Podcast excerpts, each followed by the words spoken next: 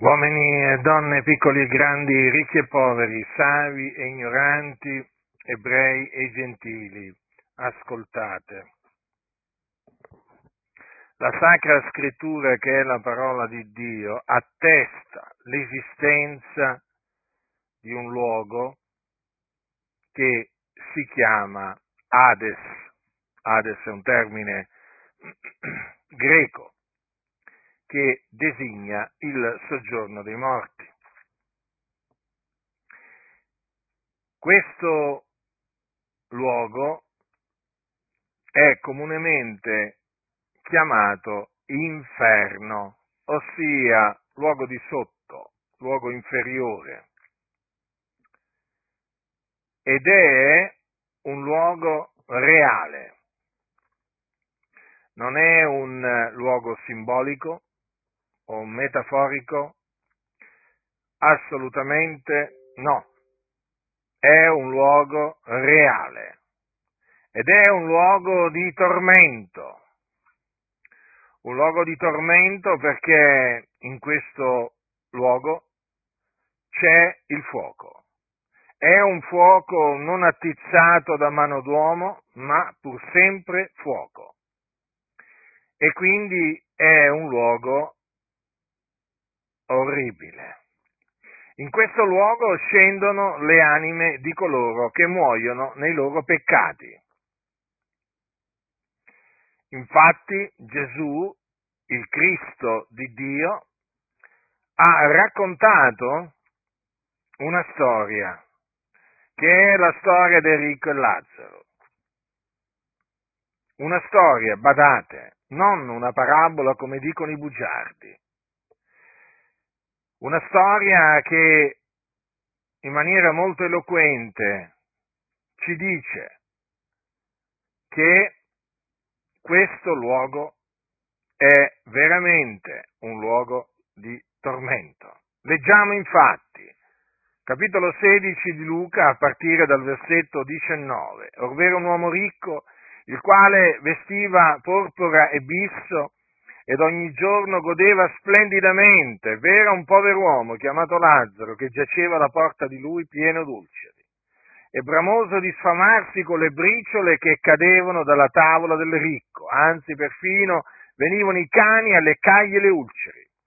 Ora avvenne che il povero morì e fu portato dagli angeli nel seno d'Abramo. Morì anche il ricco e fu seppellito e nell'Ades, essendo nei tormenti, alzò gli occhi e vide da lontano Abramo e Lazzaro nel suo seno ed esclamò, Padre Abramo, abbi pietà di me e manda Lazzaro a intingere la punta del dito nell'acqua per rinfrescarmi la lingua perché sono tormentato in questa fiamma.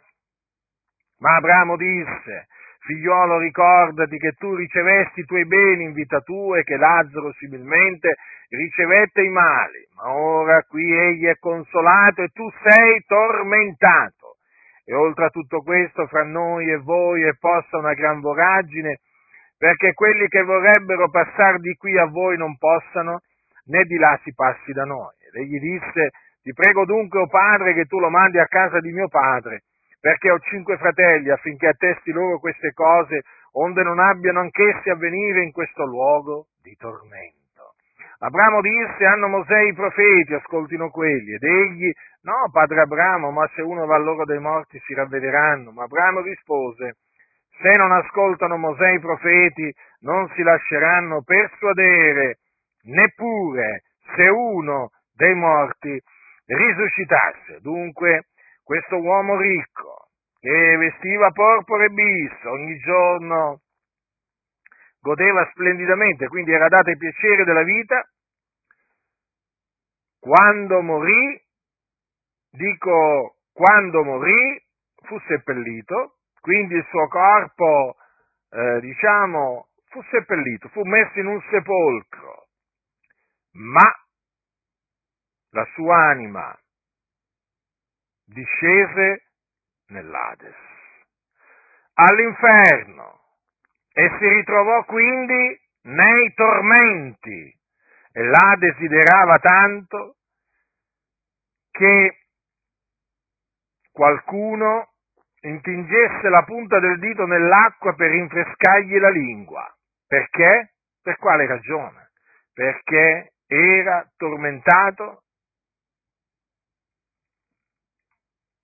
in una fiamma.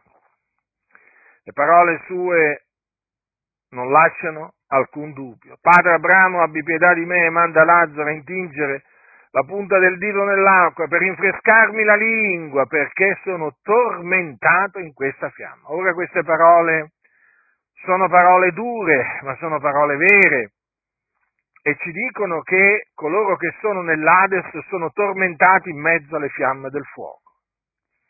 Dunque, le fiamme dell'inferno esistono, non sono allegoriche, non sono metaforiche come dicono i bugiardi, sono reali e producono un tormento continuo in coloro che appunto sono scesi in questo luogo di tormento.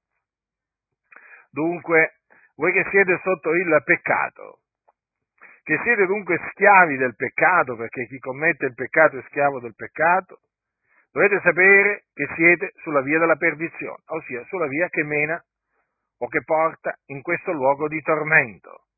Segnatevele bene queste parole, segnatevele bene, questo luogo di tormento, perché voi siete diretti in questo luogo di tormento. Voi non siete diretti in paradiso, nel regno dei cieli, come vi hanno detto i bugiardi, voi essendo sotto il peccato siete diretti all'inferno. Vi hanno illuso io non vi illudo.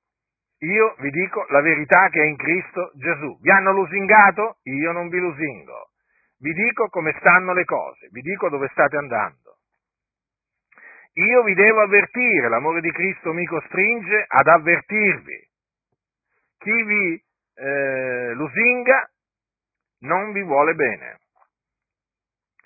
Dunque siete diretti in questo luogo. Pensate solamente a questo, se voi doveste morire in questo momento, sprofondereste in questo luogo di tormento, senza alcuna più speranza di salvezza, sprofondereste nel fuoco dell'inferno. Ci vuoi terrorizzare? Qualcuno dirà?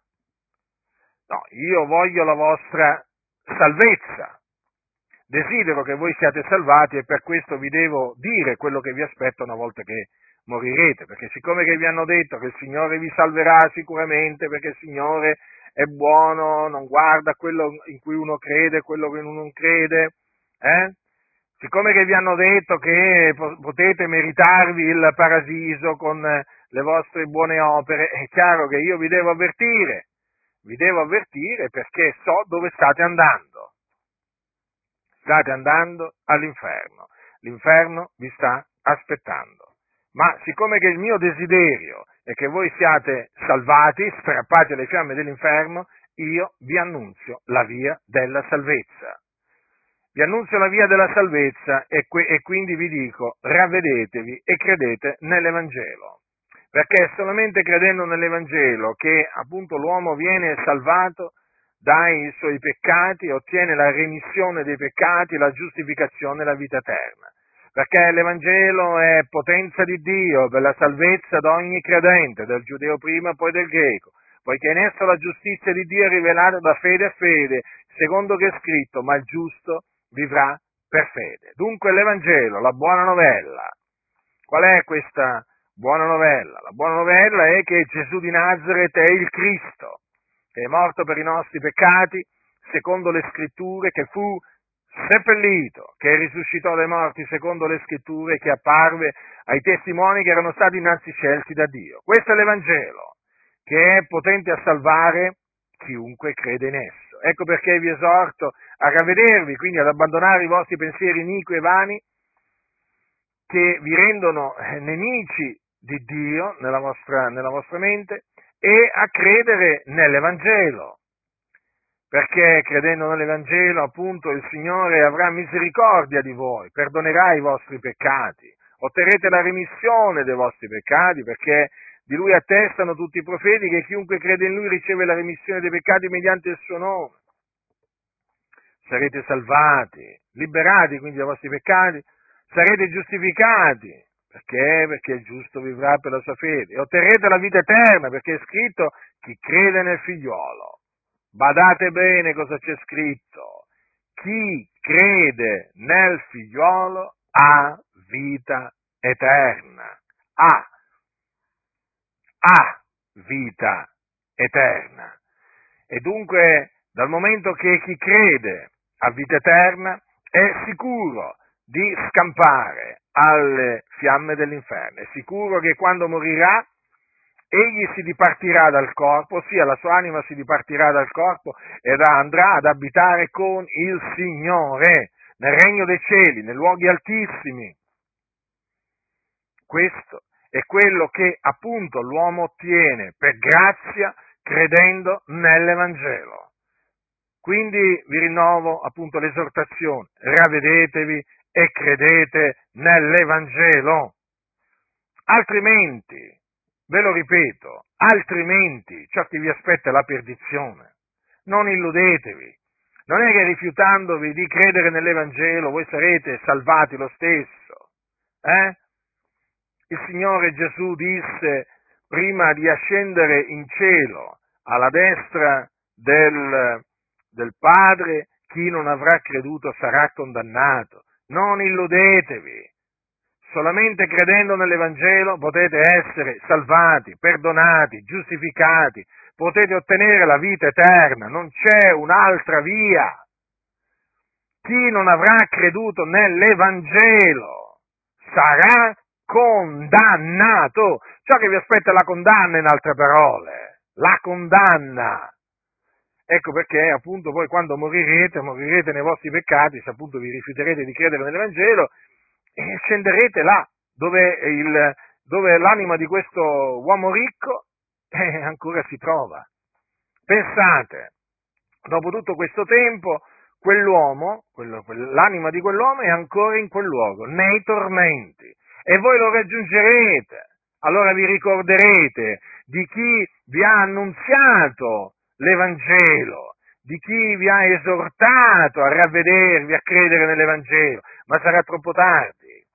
Non avrete più la possibilità di ravvedervi, di credere nell'Evangelo e quindi, eh, quindi rimarrete nell'Ades, in attesa del giorno del giudizio, quando risorgerete in risurrezione di giudicio per comparire davanti al trono di Dio ed essere giudicati secondo le vostre opere e gettati anima e corpo badate bene, in un luogo di tormento che si chiama stagno ardente di fuoco e di zolfo, che è la morte seconda, dove sarete tormentati nei secoli dei secoli. Quindi considerate l'eternità che vi aspetta, un'eternità piena di infamia, di dolori, eh?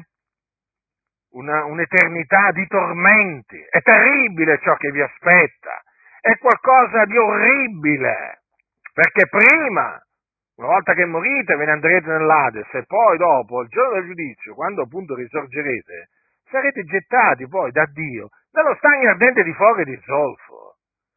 Cioè, talvolta mi mancano le parole, vorrei dirvi molto di più, ma veramente io voglio che voi riflettiate sulla fine orribile che vi, che vi aspetta, voi che siete sotto il peccato. Per quello il mio desiderio è quello che voi siate salvati. Ed è per questo che vi scongiuro a ravvedervi e a credere nell'Evangelo. A voi mariani che andate dietro gli idoli, gli idoli muti, eh, che fate tutte queste processioni portando sul baldacchino questi, mh, mm, questi idoli muti che hanno, hanno gambe hanno gambe e non camminano, li devono portare, hanno occhi e non vedono, hanno orecchie e non sentono, eh? hanno bocche e non parlano. Voi voi che andiate, seguite questi idoli muti, ravvedetevi, convertitevi dagli idoli a Dio, siete degli idolatri. Ciò che vi aspetta quindi è l'inferno. Ma dove pensate di andare? Voi che vi prostrate davanti alle statue, alle immagini, che li adorate, le pregate, ma dove pensate di andare dopo, dopo, dopo morti? Eh? In paradiso. Voi non vedrete giammai il paradiso. Eh? Ah, pensate di andare in purgatorio? Vi hanno detto che andrete in un purgatorio, a purgarvi. No, non esiste il purgatorio. Voi andrete all'inferno, nell'Ades, nei tormenti. E poi là vi ricorderete, vi ricorderete di chi vi metteva in guardia dagli idoli, dall'idolatria, eh? E allora smetterete di, racconta- di farvi battute, eh?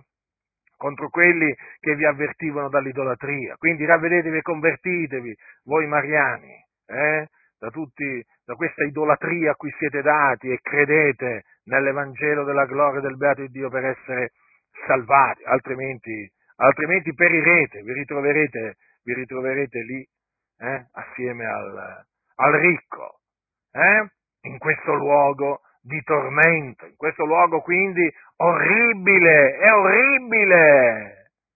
Ci sono molti che si fanno beffe del, del, dell'inferno, ricordo ancora una volta, una, una volta stavo parlando, stavo parlando a una coppia di persone e gli parlai dell'inferno e, e in maniera sarcastica, in maniera ironica, uno di loro mi disse, beh, così almeno starò al caldo. Vada bene, non è che starai al caldo, tu starai in mezzo alle fiamme, nei tormenti, eh? Nei tormenti, ricordatelo questo, ricordatelo tu che fai la stessa battuta, io posso non sentirti che fai questa battuta, ma Dio ti sente. Eh? Sì, certo, c'è il caldo soffocante della fiamma, però ricordati, ricordati questo, piangerai e striderai i denti eh? e battute, non ne farai più sull'inferno, lì smetterai di fare le battute sull'inferno e su quelli che avvertono dall'inferno, non importa chi tu sia. Quindi vi scongiuro, ravvedetevi e credete nell'Evangelo della grazia di Dio affinché il Signore abbia misericordia di voi, perché ciò che vi aspetta veramente è questo luogo di tormento, questo luogo orribile, che appunto è l'inferno. Ravvedetevi, credete nell'Evangelo della grazia di Dio e il Signore avrà misericordia di voi, vi strapperà dalle fiamme di questo di questo, di questo luogo veramente orribile. Chi ha orecchi da udire, oda.